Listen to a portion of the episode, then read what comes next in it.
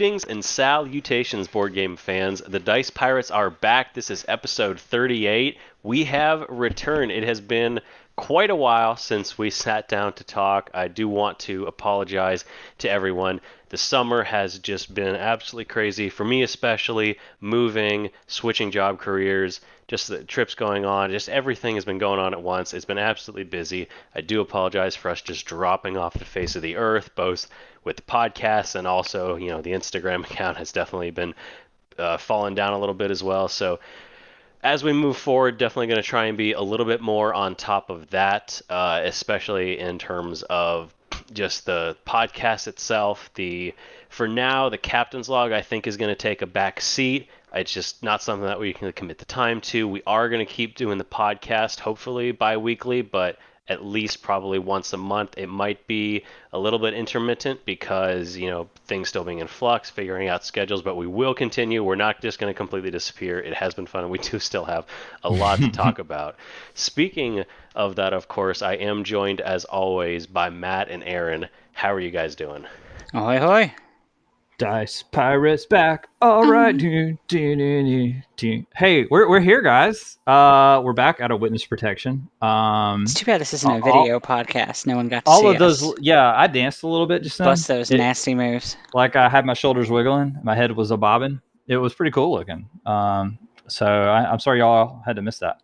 Uh, we're back. I'm excited to be back. Uh, I'm excited to relearn how to do podcasting. I'm not sure that we knew entirely before, but we're gonna get we're gonna get back into it now.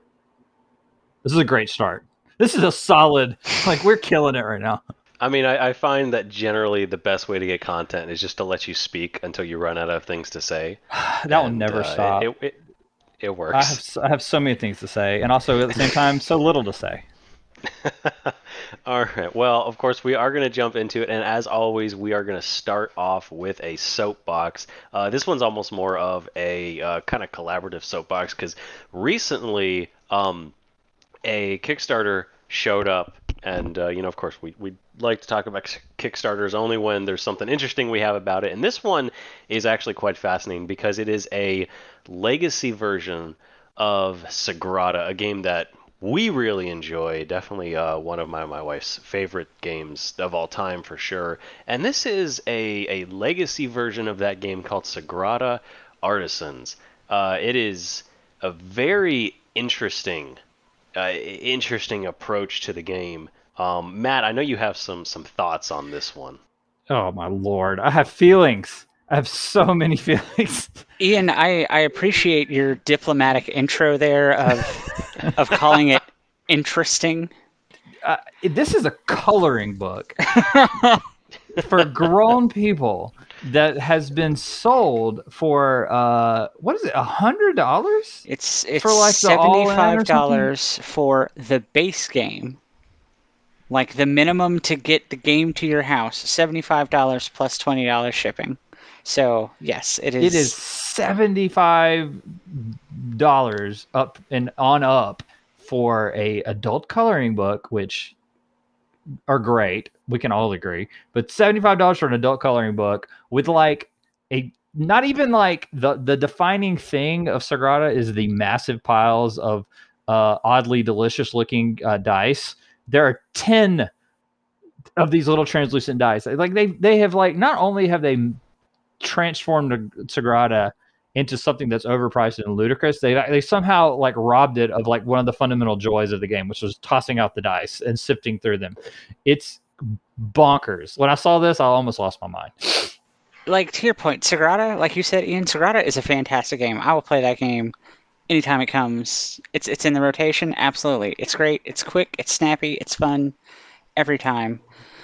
I don't need a 100 plus card story deck. I've never, at any point playing Sagrada, been like, like narratively, what's going on right now, guys? Are we are we glaciers? Like, no, I don't. That's who who is this for? I mean, obviously, it's for the 1,500 people that are backing on a Kickstarter right now, but It's for those people for sure. And you, you the more you scroll down the page, you get your your four player journals or coloring books. You know, tomato, tomato. your Mhm. your bag with your 10 dice that are 25% larger. So at least in Bigger volume, dice, you know, I like I like big dice. That's good. um, you I like big dice, and I can't lie. can't forget. And this isn't even the bottom of the list of things they give you. This this is a Kickstarter stars? bonus. They're proud of this. Gold star stickers. They Gold- do literal- star stickers. Literal, actual, genuine, honest to God, this is one of the ripped things- from a primary school kid. Gold star stickers. this is what kind of gets me about it is it's like conceptually i understand the idea of like you want to take this game and make something where you can uh, you know i don't know i I mean you know play it a bunch of times and feel like you're building a story i suppose you get to like have tools that you craft that follow you you get to sort of uh, change like the abilities that you have you can like make you know your family of artisans as you progress through the the decades and try and make it so that you can approach Yeah. the the glass window in a different way so it gives you like you know abilities you can work on and the, I'm, I'm sure Sure. if you got into the story it could be interesting but it, the price is interesting because I mean also it's a coloring book. You're not gonna erase the coloring book. You can purchase a uh, a refill if you wish. That is Sure. actually something that they you know even have in there. You can you US can refill. dollars. Fifty dollars for Okay. a refill, and uh, but that that's interesting. It's like you know, I mean, the nice thing about the original game is you can just play it as many times as you want. Like I understand that sometimes a legacy game you know, I mean, famously, some legacy games actually do include destruction of, of various things, but you know, this one didn't need it.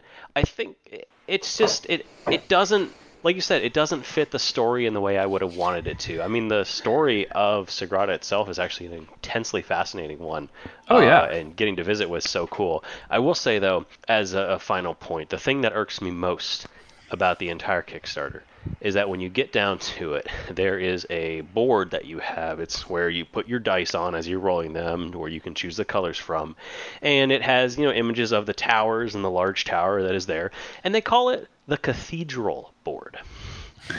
now this is a gross inaccuracy because in fact Sagrada is not a cathedral and will never be a cathedral. Oh snap! A cathedral is specifically the house of a bishop. It is where a bishop resides. This is You have been rebuked, Sabrata. Sagrada is not a cathedral. It is in fact a basilica, and it will remain a basilica until the end of time. And I mean, basilica board. Like, it's alliterative, it's evocative. What's a It'd be basilica? I want to you know more. It's just, no no research was done. Very disappointing to me. That's um, that. Yes, that's the most egregious part of this is the lack of research. For sure, you really nailed it. That's you got, Got him. Burned them. Uh, no, really though, you are totally right. Like, why was this necessary? My final rant on this, and then we can move on to the real episode. Is it just this whole thing that's happening right now, where all these people are like, can I? Can, how can we take a familiar board game name and reintroduce it into the marketplace at a much higher price point? That's we're seeing that over and over again, and it is driving me crazy. It was like the Agricola Legendary Edition or something nonsense. Uh, this, I forgot uh, I mean, about that. You just made me mad about that again. yeah, I mean, uh, the, I mean, arguably the Castles of Burgundy Deluxe Edition, which you know, I, I mean, honestly, I mean, I was en- enchanted by, and partially feel responsible for willing it into existence on this show. But uh, still, I mean, come on, did we need that? Is this is this what we really want out of the direction of the industry? Is this constant recycling of old ideas? And making them somehow worse and more expensive at the same time. I don't I mean, get it. I mean, how does the verse go? There's nothing new under the sun. A- At least, I will say, at least in the defense of the Castles of Burgundy, I feel like that one justified its price. Was it stupidly overproduced? Yes, but that was the point of it. Like Yeah. it was, it was meant to be a crazy overproduced collector's edition fine art. This is my game that I play every week, and I want to have the absolute nicest version of that. That's easier for, to swallow for me than what if Sagrada, but you had to do all the design work also, and Yeah. it's a hundred dollars. It feels like this could have been something that they could have made half as big, and it could have been an extension of the main game potentially. Yes. Something that Yeah. didn't cost as much. It's you know like like you said, you know like there are luxury editions. I mean, look at the luxury edition of Tsuro. You know, something that cost what, Oh. three hundred and fifty dollars at the base level. You know, seven hundred I think was the, the the standard. Like, Yeah. I, it- it's insanely expensive, but it's also it I mean, you know, you know, the luxury wooden box with the wooden, you know, actually like you know ebony stones. I mean, you know, Exactly. like there It- are there are luxury editions and there are luxury editions. It's an so art this is piece. you know, it'll be interesting to see, you know, pictures when this comes out. And uh, I mean, you know, I'm sure it'll be pretty, you know, when people are able to color it in. But it is a fascinating Kickstarter, uh, to be sure. We're actually going to go ahead and move on in honor of returning to the podcast. I have prepared a bitter board gamers for you guys. I'm, I'm feeling especially bitter tonight. Let's do it. Alrighty, so we're going to start off with our first game. Hopefully, you guys can get this one. Here's your first review. Played once, won once, 100% win rate. Game is a luck fest dumpster fire. Broken disaster of a game. May as well assume I will never win a lottery, get struck by lightning, or get bit by a shark for the rest of my life with the amount of luck that I expended to win. I uninstalled the video game on Steam. I never want to see this IP for the rest of my life. Wait, it's a video game, not a board game. It's a board game. Okay, well, hang on. Now I gotta now I gotta open up my Steam library because I own most of the Steam board games, so, so I can Oh, I can whittle this down for myself. is it? uh What's that like farming game that was really popular? Is it Harvest Moon? It's not Harvest Moon, but you are on the right path. Stardew Valley. It is Stardew That's it. Valley. That was what I Somebody- was going for. well done. Somebody Matt. won that game. Oh, I'm back so strong. I'm my first That's guess. the that's the crazy part. I thought that game was unwinnable. Uh, yeah, I saw a review of that. Uh, the good, kind people over at Shut Up and Sit Down reviewed that, and I thought, ooh, that game looks tedious. really tedious. And I don't care enough about the IP to ever want to play that. I actually had the chance to play this game. I played it a couple times. Um, Yeah. The uh, a friend of ours was super super into Stardew Valley, huge Stardew Valley fan, uh, and so uh, she actually got the board game for uh, a present for her birthday, and so she brought it over as my friends often do when they get a board game. They do not open the game; they instead bring it to me, and they tell me to teach them the board game. Uh, so, so Board game, I'm so board game Sherpa. so sorry. so I so I learned it and I played it, and this is actually a game I think I'd like to talk about at some point for on the podcast. But it is it is an interesting game. Uh, it requires I think if you're going to enjoy it, you have to house rule a bunch of stuff because otherwise it is just too punishing. That is a Yeah. obviously story for another day. We're going to talk about this at some point because it is a very interesting. I'm looking forward to that. So we're going to go ahead and move on to our second game. This will actually be our final game. We're going to stick with two this time. Keep it nice and short. Here is your first review. The more of these undercooked Yahtzee spin offs I play, the more I have to respect Garfield's King of Tokyo. A quick, simple affair where the only way forward is to actually move forward. Here, instead, you get lots of different actions, many of them completely useless, with even more ever changing effects that can easily make some players ponder for several minutes and then still take back their moves after they've spent half their dice while other times you can do nothing much at all except wait for 10 minutes until it's your turn again. Add a bucket full of take that effects that can sometimes cancel out entire turns and make the game regress instead of move forward, and I am almost guaranteed to have a miserable time. Oof. That's a bummer of a review. I'd probably like this game though. Probably, it probably it seems like a bunch of random nonsense. All right, you so do it's like got, this game. I do like this game. Oh, I've played this game. Yeah. Uh oh, is it Elder Sign? It's not Elder Sign. Okay, Bucket of status effects. All right. I'm going to go ahead and give you guys a second review. I used my initial culture and didn't get any more for several rounds, even though I was actively trying to get more. People kept stopping me on my turn to figure out if they wanted to use theirs instead. It was a terrible experience. Don't think I'll ever play this one ever again. Is it Tiny Epic Galaxies? It is Tiny Epic Galaxies. Oh come on! What? That's, what? That's, not that a person is uh, incorrect. Yeah, it's not a. Uh, I wouldn't put it in. I Okay, I wouldn't put that anywhere near in the category of like a King of Tokyo. Right? It's been a long time since I played King of Tokyo, but doesn't it You seem have more? so much control in Yeah, it's not nearly as Galaxies. Yahtzee like. As yeah, it's not nearly as Yahtzee like as King of Tokyo. I, I mean, you do do- roll dice to get your actions every turn, but there's ways you can convert dice and do lots of different things. what a dingus. It does make you wonder how often, when you read these one-star reviews, it people misunderstood the game and perhaps we're playing it incorrectly. I'm about to get on a mild rant. See, it's the whole there's there's a certain school of person that like um, has a knee jerk reaction to every dice driven game, and they go with like the Yahtzee comparison, which is also King of Tokyo. Like the like everything is that that has dice. Like it's a but no, dice games can be thoughtful. Dice rolling is fun. Dice can be made to be strategic. I think Tiny Epic Galaxies does a great job of it. The dice narrow your options on any given turn, but you still have a lot of choices of what to do with the dice you did roll. And there's the follow mechanic, which opens the whole game up. Tiny Epic Galaxies is a good piece of game design. It's probably the single best thing that Gamelyn's done. They've been, if we're being honest about Gamelyn, they're all over the map in terms of quality. Their games are uniformly cute and delightful to look at, but they're not always that great. But Gamelyn, uh, but Tiny Epic Galaxies, I think, is their unimpeachable classic.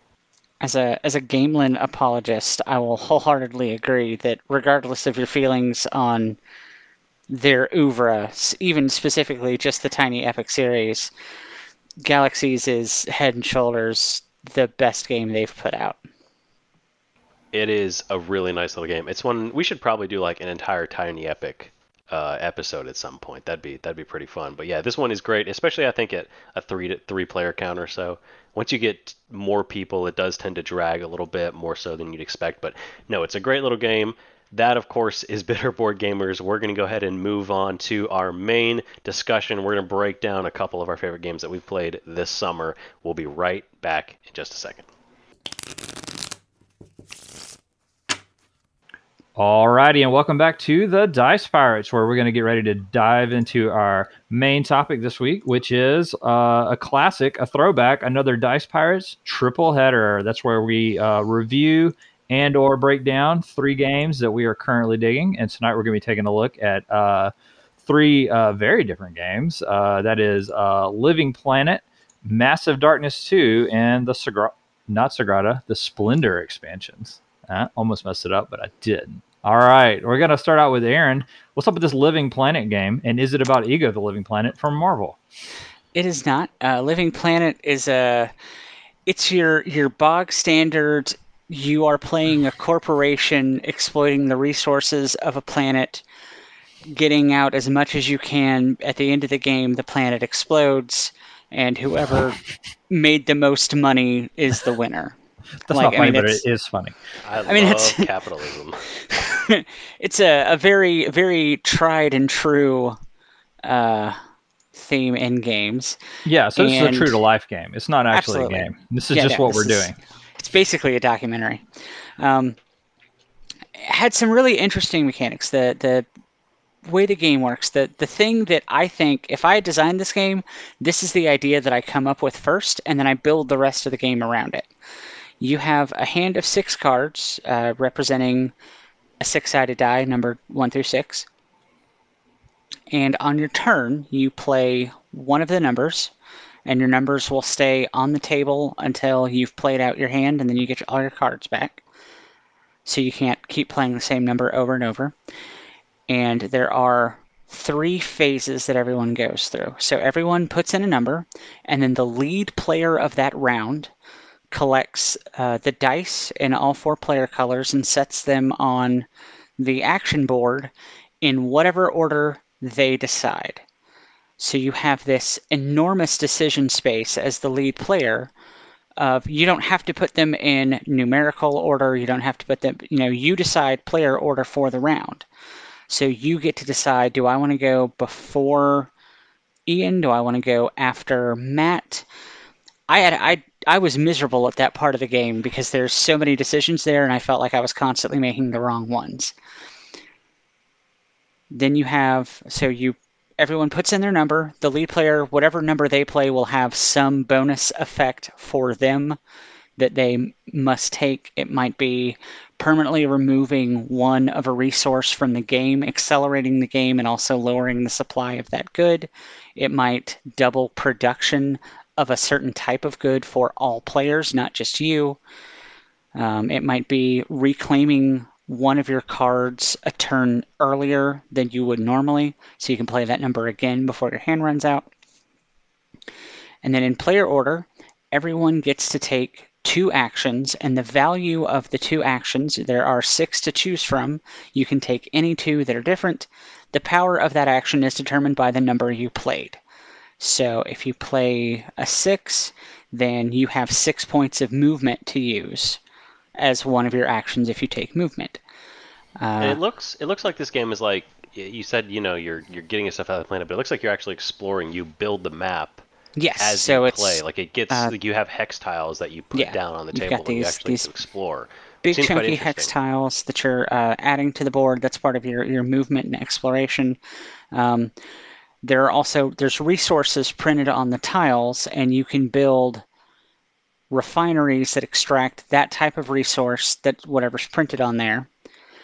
And what's interesting is when you build a factory, you immediately put it, put your guy in there who was on the tile that you used to build it. And then if you want, you can put a computer in there but you don't have to because it costs extra. And if you don't have a guy or a computer in a factory, nobody owns it. Anybody can go in there, and then when it's time to activate, the factories all have a number 1 through 6, and they will all activate depending on the numbers that everyone chose. So if I go into a 2 factory that produces crystals, and Ian plays a 2, that will activate the crystal factory with a value of 2 that I'm standing in, and I will gain the benefit from that.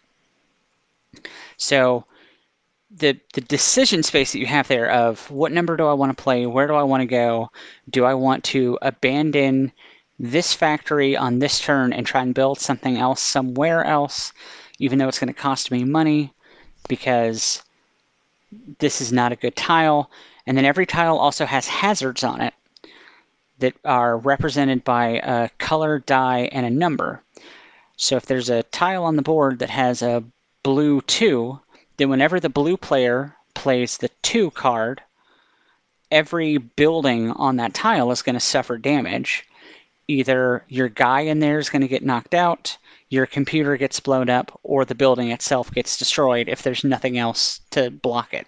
So this is so it sounds like there's actually quite a lot of like player interaction w- within Oh, the game it- like as so you much. explore like it is it's a medium weight it's around 3.5 i think on on bgg and i'm curious so like is it you obviously there's a lot of decision space that you have you know in what turn order do people go in how much action points are you going to play you know for each turn you know where do you go and what do you put down?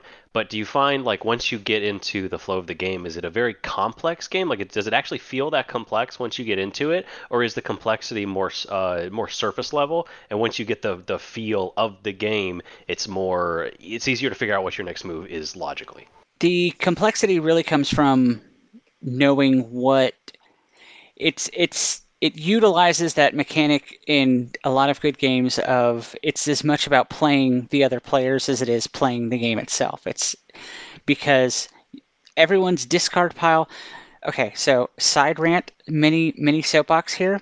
Hidden but trackable information is bad game design.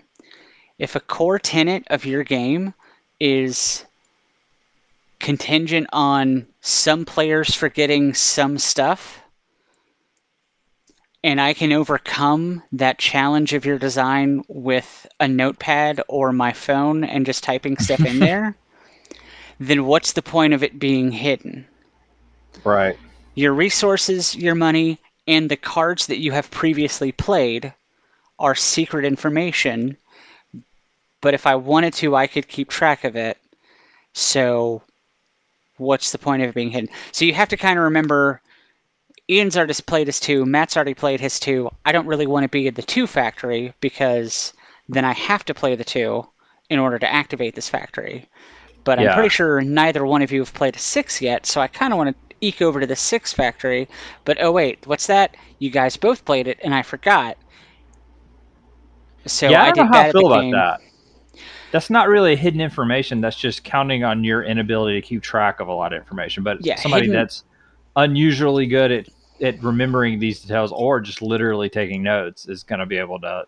See, I was I was just thinking puzzle. that's actually kind of the game. I feel like I'd I feel like I'd enjoy that actually because I think there's a lot of Like uh, just knowing what other people have, you know, keeping track of what other people are, are doing. That that's actually something I think I'd enjoy. Yeah, I can In see s- you doing that. in a similar vein to uh, games where um, electioneering is very important. Being able to be a good salesman of yourself is an important mechanic. Why I think those are bad games.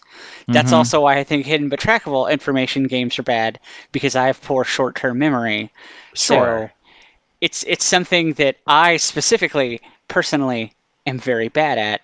So like that shouldn't be in games because it's unfair to me specifically, Except for Aaron, Aaron the human being. personally. Yes. Sure. So that's why those games are bad. Um, also, one thing, one minor niggle that I had about it, you have your your player board, your little uh, player screen where you hide your money and your resources that everyone saw you take, and anyone with good memory will beat you. Mm-hmm.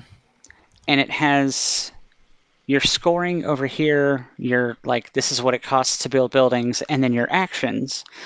But nowhere on there are the free actions that you're allowed to take that are just buried in the rule book that the person who was teaching us the game he did tell us that those were things we could do. But that was like mile marker 5 in the 30 minute rules explanation. So by the time we got to the game nobody remembered that that was a thing that we could do Mm-hmm. because and i think part of it was we had the thing that explained all of the actions we could take except for those two. Bad player aids are worse than no player aids. I think if we hadn't had that at all we would have done better remembering or at least had to ask more. Yeah, 'cause that And- limits your decision space to what you're looking at, especially when So there's if- so much if- new stuff to learn. if i'm presented with six out of my eight actions just right here in front of my face i'm never going to think of those other two. But uh, all of that aside i did enjoy the game. Uh, i think playing it a second time not at 11 o'clock at night would probably i would enjoy it better now that i know the rules. Um, it's i think it just started co- going out to to i think it was a kickstarter i think it just started shipping recently. Um, so i don't know if it's available to pick up. I don't think you should take my not liking it because again i was tired it was late i was kind of ready to go home but the person who brought it really wanted to play it and you know social pressure and then also it had mechanics that i'm personally very bad at so i didn't like it for that. Uh, i outside of that i do recognize there are some really really cool design ideas and again the everyone picking a number and then the lead player for the round deciding turn order based on that is such excellent design. I would love to see that re-implemented in a game that i could be good at Yeah, there's a lot of really a really cool interesting stuff. a lot of really fascinating stuff that sounds in the game. I'd actually love to give that a shot at some point. It's also just visually, it actually looks really cool. Like the Yeah. design of the game, fantastic. It reminds me a lot of uh, On Mars. Um, and Yeah. uh, but you know maybe a more accessible exploration focused version of On Mars. Uh, Mhm. The play style actually reminds me a lot of an RTS game that I enjoyed a bit of. It's called Off-World Trading Company. It was literally a uh, economy real-time strategy game. is that the game where you're buying and selling Mars. human organs No, no, you're buying and selling stock in the opponent opponent uh, companies. So your your goal is to buy every other company, but it's very similar. You know, you, you spread out and you try to to gain resources and make the most money. But it's very visually, I love the way this game looks. You know, it sounds like a lot of interesting ideas. I look forward to hearing uh, more about the game as you play it more often. But it sounds like it's one to keep an eye on. I was thinking of Space Warlord Trading Simulator.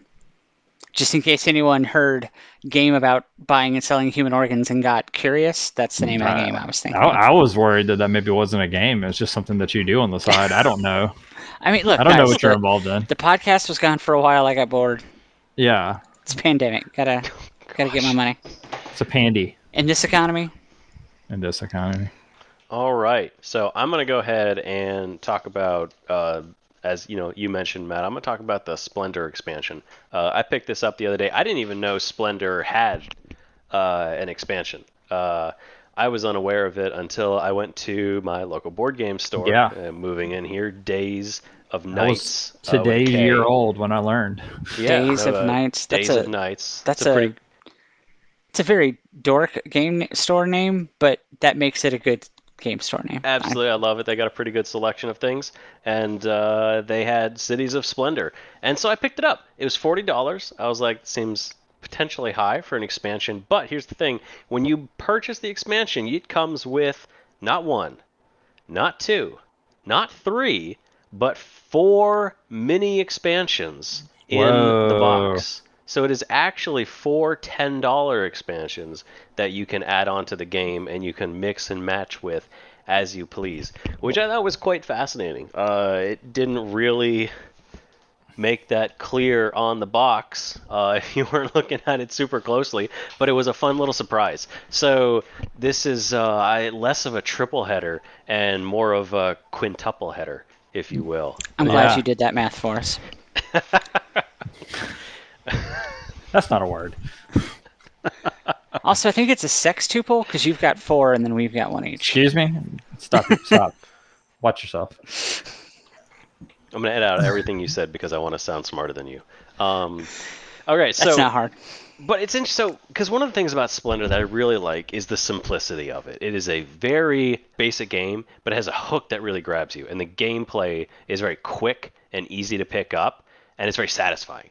So there's a, a bunch of different expansions with varying levels of complexity that they have. So the first one I tried out was the Strongholds expansion. So with the Strongholds expansion, this is really interesting, and I would love to play this again with a, a larger player count because the way that this works is you are given three little strongholds. They are small little plastic towers that you are given in front of you, which also, you know, they're little plastic 3D printed towers, which are not terrible, but it's also, I mean, not 100% in line with the nice chips, you know, but it, it could be worse. Uh, feel wise, they're fine. But these are really interesting because they they really change the dynamic of the game and the way you play. Because normally, you know, as you know, with Splendor, each turn you're going to either purchase a card on the table with the gems that you have, or you're going to pick up some gems. This time, what you can do is every time you purchase a card, you also get to put a stronghold down on the table. And what this does is when you put a stronghold down, you put a stronghold on one of the cards, and nobody can take that card anymore. You have locked that card. So it is essentially like reserving a card, but it's still on the table. And so when somebody else purchases a card, they can remove your stronghold if they want.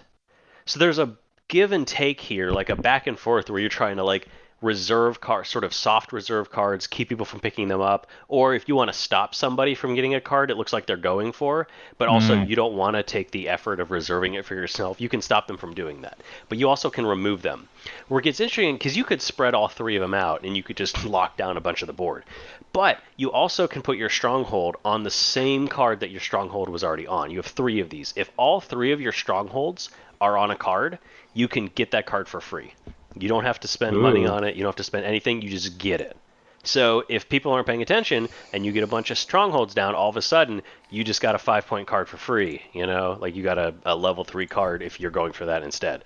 It's really interesting. Now, if you're playing with two people, it really breaks down because mm-hmm. I put it down, the next turn somebody picks it up. I put it down, the next turn somebody picks it up. Or what happened when my wife and I played is that she did a little bit better than I did. I put one down, she picked it up. I didn't take a card, then she took a card, she put it down, and it just started snowballing on me. She started picking up lots of cards. I didn't have as many cards. She was purchasing way more cards, and all of a sudden, you know, I was I was getting nothing. And you know, so with two people, doesn't really work. Kind of breaks the game entirely. But it's interesting because it actually really changes the way you play the game with more people. I'm really interested to, to play this with more.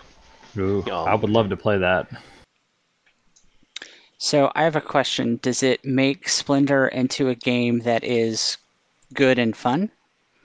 I think so. I mean, I think it adds a dimension to the game that is. I mean, it, it does introduce potentially more take that, and uh, you know, it's it, it's just different. I think it adds enough variation to the game. there's a couple other obviously you know there's three more expansions. Another one that they have is the cities expansion. Now what this does is it removes the noble tiles. And instead of you know with the noble tiles where you have to have a certain number of each uh, type of you know colored card in this one instead you do have uh, once again like requirements you know number of color cards a certain number but you also have a certain number of points that you have to be at to get a city card or to get a city tile the difference with the city tiles and the noble tiles is that there's no longer a point limit where if you get to 15 points you win. With the city tiles, once you pick up a city tile, one more round finishes, the round will finish, and then the game's over. If you were the only one to pick up a city tile, you win. If two people have picked up a city tile, the person with the most points wins. So this one was really weird because it changes the end goal of the game a lot and so it's kind of like you are rushing to get that city as soon as possible. But if you're mm. just one turn later than the person next to you, I mean, you you know you're not going to make it even if you were going if you were going for the same one, you know, points wise. This was so that was an interesting one. It was it, it was interesting, you know, removing the nobles entirely because that's a whole yeah. scoring mechanism. This one kind of dragged games out a little bit longer, obviously because of you know the way that you're playing it instead of you know in, instead of picking up cards and building up towards the nobles, you are instead trying to amass all of these things to get to the city tiles. And because you don't have the nobles to get that influx of points towards the end, it really slowed the game down a lot. So it made it a much more kind of building up as many possible cards. So you're just grabbing cards every single turn. It was a, it was a much different way to play, and I didn't enjoy that one as much. The last two were fairly similar. So the last two, one of them is a trading post. This one actually sped up the game a lot, and I actually did like this one a lot. So You've the got way my that, attention. Yeah, so the trading post works is essentially you have a uh, there's a an, an, additional board that you put above, and uh, there are requirements that you meet, and once you meet a certain requirement, you then gain a tool that you are able to use. For instance, if you have three red cards and one white card, then every time you purchase a development card, you also get a token. So it, this one, you as you progress through the game, as you get certain numbers of cards, you all of a sudden get benefits that are going to make your game even stronger. You know, for instance, like oh, if you have if you take two gem tokens of one color, you can also take one token of another color. So instead of having to limit yourself to either two tokens or three tokens, it's three tokens either way. Mm-hmm. Now, the one interesting thing is that it does because the requirements don't change. It means that if you play with this, everyone's going to be focused on the exact same color cards. It's kind of a race for those specifically, as opposed to in normal Splendor where you can kind of go for your, you can try to go for something other people aren't going for. But I think it was really interesting because it did it slightly shifted the perspective of the game without completely changing the way the game was scored, completely changing mm. the way the game was played, and it gave you those bonuses. So once you started going, it made you move even quicker, and it, the game did go a little bit faster. So I like that one a lot. The last one was probably the oddest of the bunch. You actually get an entirely new deck of cards that go to the right. And you can purchase these cards, and those are like Soup, these are super powerful cards. Some of them provide one-time bonuses, and then you get rid of them. Some of them are attached to other cards. It's I've played with this one the least. It is, in my opinion, I think the weakest one. It's interesting and it, it gives more cards, but it just dilutes the game experience itself so much that I think it's probably the weakest of them. I, I you mm-hmm. know, you have like cards where you get two gold tokens it, when you purchase that card. So you just get two gold tokens straight up. You only get it one time. And so you might think to yourself, well, why am I even purchasing this card? Because I just slowed myself down. It's pr- I, th- I think overall it's the weakest of them, but I thought it was really cool to get four different expansions in the same box that you can try if you just want something different. And some of them were actually really cool. Can you play with multiple expansions at the same time? I was about yes. to ask that. Yeah, some of them do actually move together. Like for instance, uh, you can't like if you use the cities expansion, obviously you get rid of the noble tiles. Right. So you'd have to get rid of those, but you can still use potentially the strongholds expansion mm-hmm. with the cities expansion. You could just put the strongholds down, so you can actually mix and match these about as much as you want. I think there's only, I, I think there's only like two of them that can't be used together. I can't remember the details of the exact rules, but yeah. for the most part, you can like kind of play with them a little bit. If you want the the bonuses on top, but you also want to slow the game down some, the uh, yeah. Uh, you know you can change a kind of move it around. It's pretty neat. I like this idea, and you know, it's it's been done before, but I like these like smaller adjustments to a game, like mini expansions versus like big clunky kind of things that like are like you never want to add the expansion in because it's like a lot of extra cards or whatever. Like I, have been in that situation where it's like, ugh, I'm not gonna play with the expansion because I don't want to set all that up. This is nice. It's also there's much simpler. It's like little tweaks to the game. It's also really fascinating uh, when you have a game that people are as familiar with as Splendor, that they've probably played to death and really have their strategy honed in. Um, I like the idea of these like small adjustments that force you to kind of rethink the game in a, in a different way. Like this, the, the strongholds is like that totally changes the the balance of power of the game in like an interesting way. Oh yeah. And uh, so yeah, this that's cool. I'm glad you picked Yeah. that up. No, I think it was it was really cool. I think overall, I mean, I don't think it will ever truly replace base Splendor for me. That game is perfect as it is, and I, I still really enjoy it. But I think it's worth if you enjoy the game a lot. I think it's worth picking this up just because it does introduce a little bit of variety into it. Yeah. can actually be a lot of fun. It sounds like crucially too, if you don't like Splendor, like Aaron notoriously does not like Aaron. Uh, I don't think anything in this box is going to make him like Splendor. Prob- probably not because that's because he is a bitter person. I mean, the the one that makes the game end faster, definitely interested in that one. would would check that out. Unfortunately, there's no expansion that just makes the game not exist. I'm sorry, Aaron. Uh, I, I will say if you uh, if you want the games to end very fast, play Splendor on Board Game Arena, and uh, those people are real good at Splendor, buddy. If you think you know how Splendor works, go play against uh, a couple of randos from Europe and uh, watch the game end in ten minutes, and somebody score like seventy eight points or something. I mean, you know, uh, uh, Splendor on Board Game Arena is great though, because it has the little eyeball where I don't have to look at what I have and look takes away the whole one element of yeah. and like actually think and like crunch numbers in my head. It, it even puts a little highlight around. You can get this one. You can get this Yeah. one. Hey, dummy, this one's this one's a yeah, good one. no, that's great. That makes it a perfect like I just I just want to play a board game for like It has- 15 20 minutes. It has hey dummy mode. Hey dummy, this Mhm. card's available. Kind of okay. Uh, All right, so I know Matt, you're going to finish this off. You wanted to talk about Massive Darkness 2. It wouldn't be a True Dice Pirates episode if you didn't finish it off with a nice dungeon crawl. Man, you know, I'm the, I'm the, I feel like I'm doing work out here as the grand ambassador, possible patron saint of dungeon crawlers. Uh, I'm trying to keep this genre alive and relevant.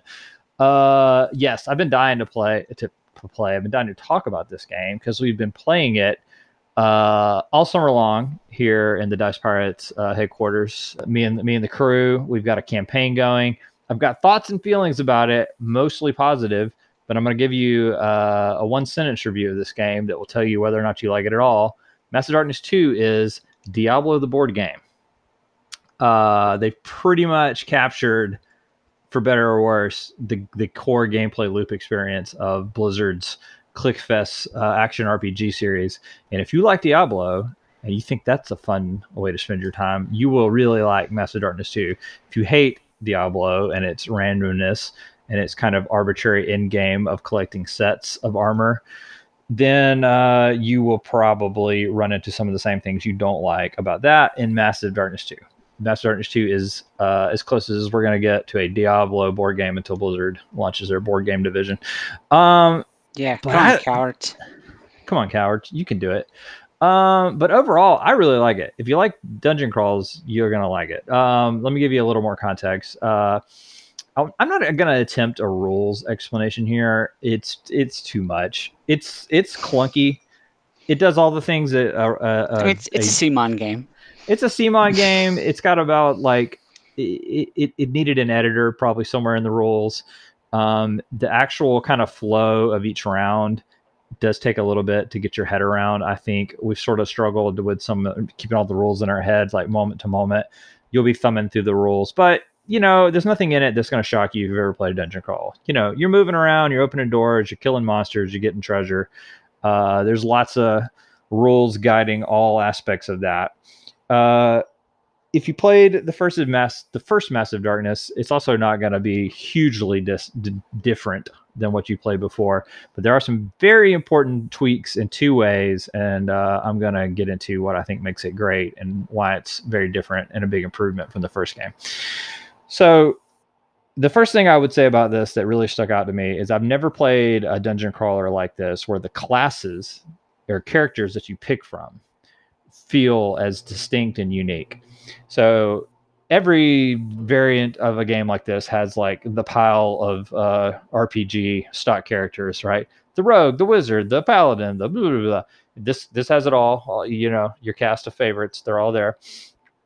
Uh, and in most of those games, in most every dungeon crawl you ever played, it's you know every character basically plays the same with a couple of unique powers.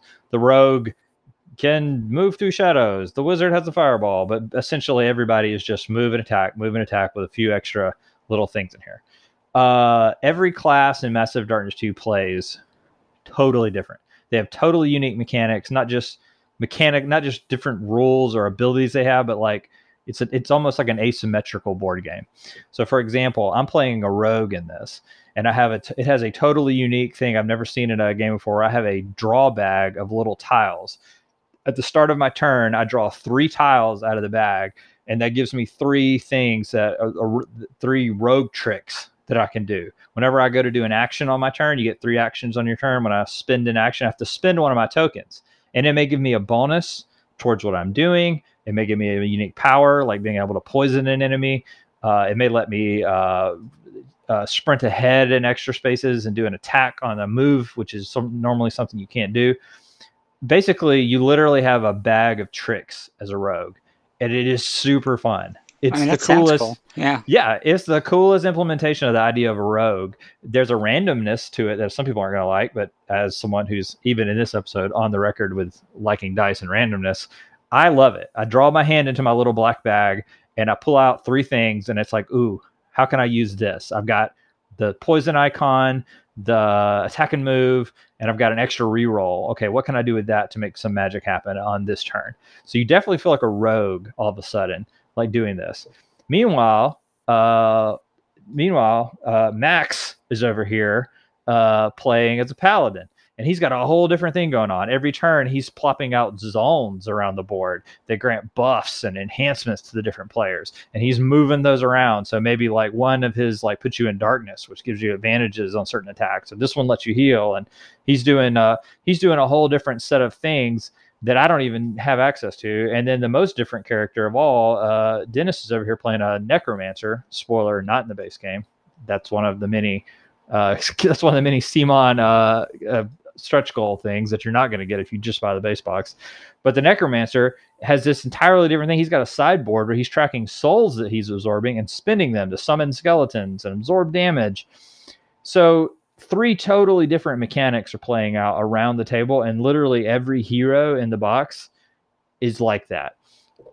Uh, the Ranger, uh, which I haven't played yet, but I looked at the rules and almost played the Ranger, has this totally wild push your luck mechanic where when you're getting ready to make ranged attacks with your bow, like you draw a card, you put down cards like you're playing a game of blackjack, and the more you put down, the more damage you're doing with the shot, but you can bust and you're uh Mm. you're and, and then you take damage like your arrow is too powerful and you get burned It's kind of pushing your luck to. it's a t- yes it's really crazy so it's basically the idea of like holding the shot and seeing like aiming the longer you like focus with your bow drawn like you're doing more damage but if you bust you take damage. That's crazy. That's mind-blowing. That's such a fun idea of like taking like the idea of the marksman character. So that is an immediate like standout element to this is that they're taking all these stock rpg archetypes and instead of it being like just a couple of the unique powers that you play by just putting a card down like you're physically playing a different game than the other people around the table. And it makes me want to play it more. It makes me want to try out different classes nuts Yeah, I love I that. really like that. Just the That's- idea. I mean, that's you know stuff like Root and most of what Leder Games has put out. I really like. I really like it when each faction genuinely actually feels Yeah. completely different from one another, rather than it's basically the same except your punches are fireballs, but mechanically it's the same thing Same thing, yeah. No, that sounds like they really captured the feel that you get in, in games like that, where you're playing and then all of a sudden somebody jumps in and joins you, and you're like, "Whoa, what, What are did they, they just do? How Yes. did they do that?" And so you want to go and replay as that character because that looks awesome. That sounds really cool that they were able to actually capture that feeling. Yeah, I, I really it's uh, it's one of the coolest things that I've played in a game like this. And you're right, it absolutely does capture that feel of when you're playing multiplayer Diablo with somebody else and their character does some amazing attack. You're like, oh snap, that's awesome. I want to do that. Okay, so what else did they do great in this? Um, loot for better or worse, they have basically created uh, the loot box mechanic in this game, and it I mean, you is- said Diablo, so I assumed it was Yes. just stacks on stacks on stacks on stacks. Yeah, yeah, stacks on stacks. Loot drops heavy and fast in this. You're constantly going to be getting interesting and cool gear to put on your character. Uh, the the most bananas thing they did is they you don't just like find treasure when you're moving through the dungeon.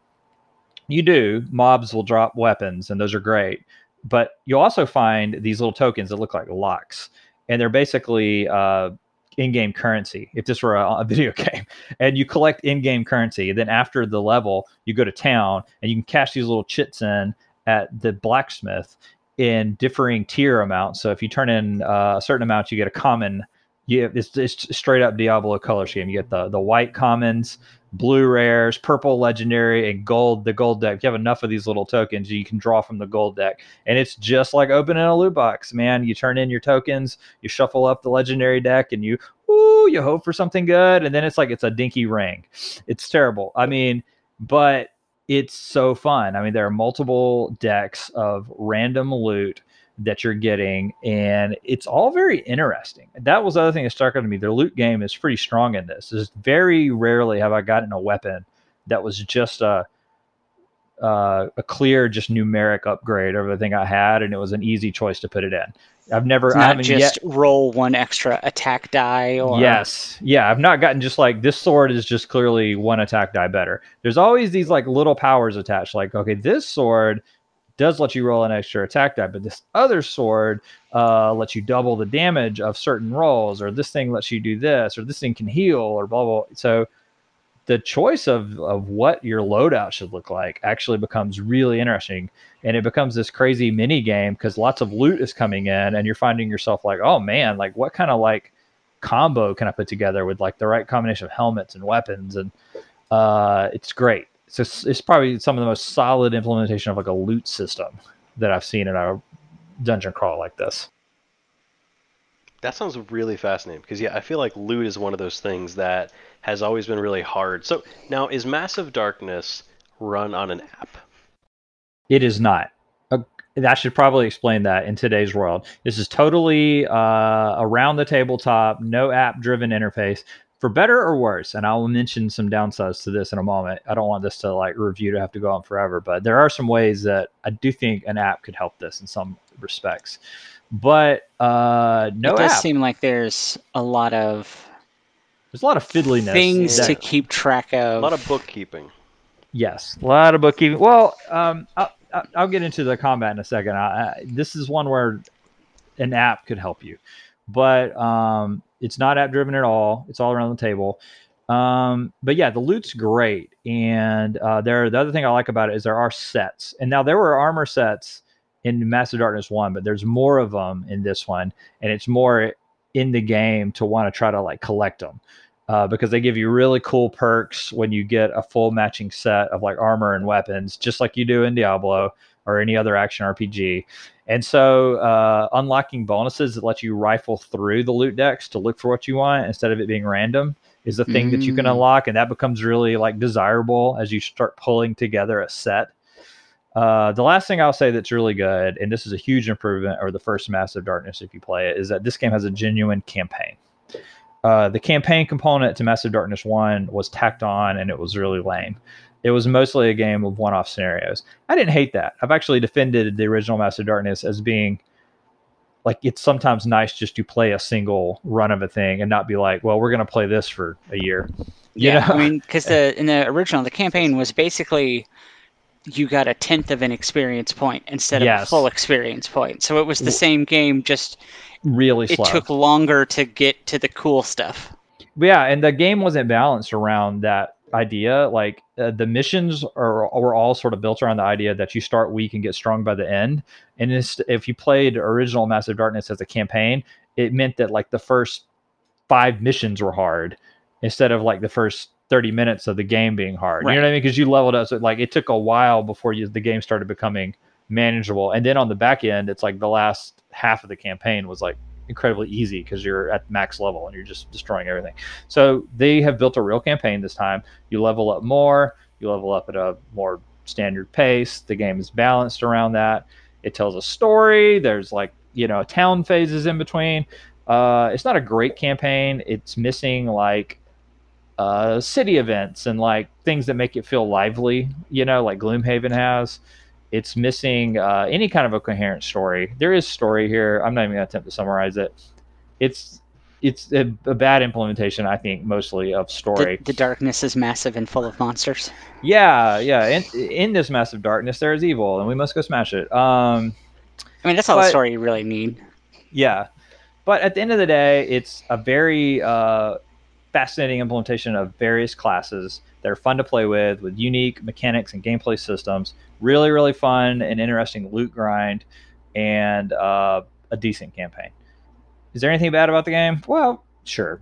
There are probably a few things. One, uh, Massive Darkness 1 and 2 both suffer from very crunchy, calculating heavy math uh, when you start to do these uh, battles. Every round, especially as you start to level up and add more dice into your pool, you're just throwing down a huge handful of like attack and defense dice for the enemy.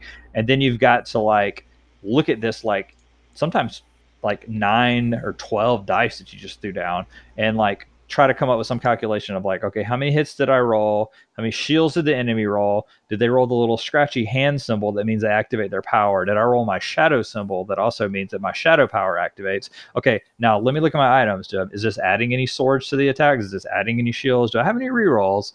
Uh, after a while, like just calculating a round of combat becomes like an exercise in a lot of mental math. And like all three of us who are playing are like around all right uh yeah, okay okay looks like you got three hits.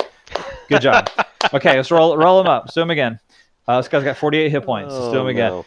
so is that something you're gonna love to do? I don't know. We've we've made our peace with it and i've gotten into the rhythm of, of figuring it out. But this is a rare moment where i'm not like a diehard on app integration. But let me tell you if there was like virtual dice that would just quickly calculate the results and then let you add in your modifiers or web items you want to use oh man that would be i gotta admit that'd be pretty sweet um i've got other minor yeah no go ahead I was gonna say it seems like well, now that I say that, never mind. I was gonna say that seems like something that someone could knock together, but now thinking about we've got all these countless weapons and armor that would make sets, it crazy. You'd have to like scan each card into your and and at that point you just need CMON to make the app in the first place yeah with a little QR code on each card.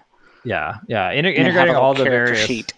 yeah integrating all the weapons would be the bananas part of it but like um you know it could be done probably maybe uh you know overall though i'm loving this game and i think we're gonna keep playing the campaign and finish it um uh, i do have minor quibbles like it this game still has some of the most like bland and uninteresting like dungeon tiles Mm. every dungeon crawl game has to solve for dungeon tiles in like a unique way like some people like that Descent style where it's like lots of little windy roads and it kind of sprawls around on the table.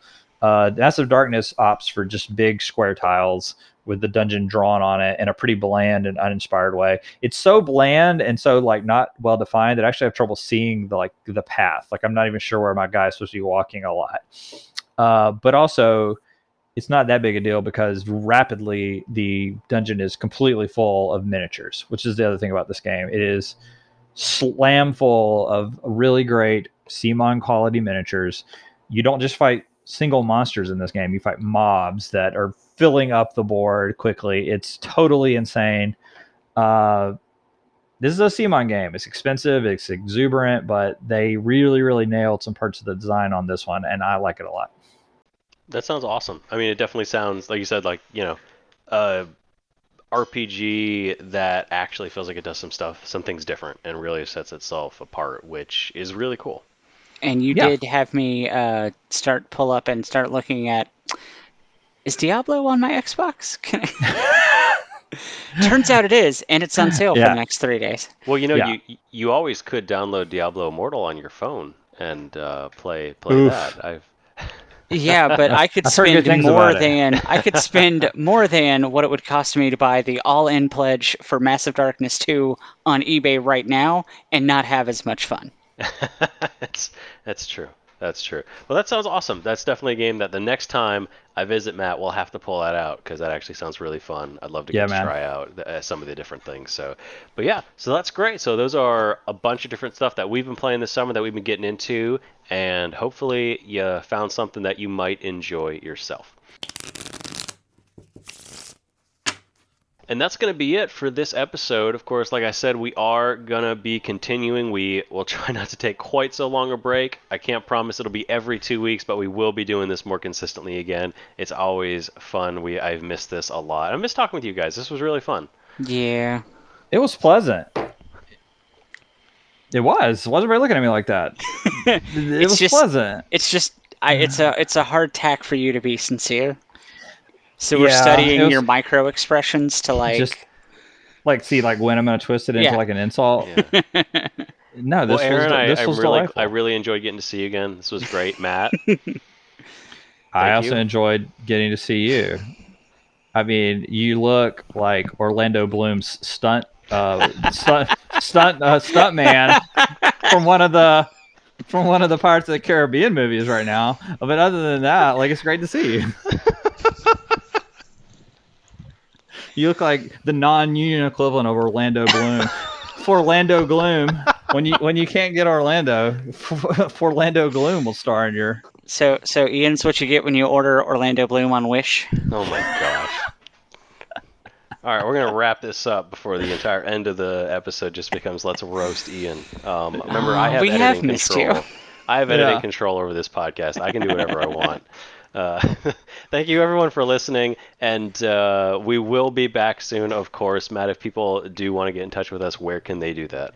They can find us on Instagram where we sporadically and with not a great deal of consistency post about what we're doing, what we're playing. If that sounds exciting to watch us uh, occasionally post on Instagram, please go follow us there at Dice Pirates and send us a message.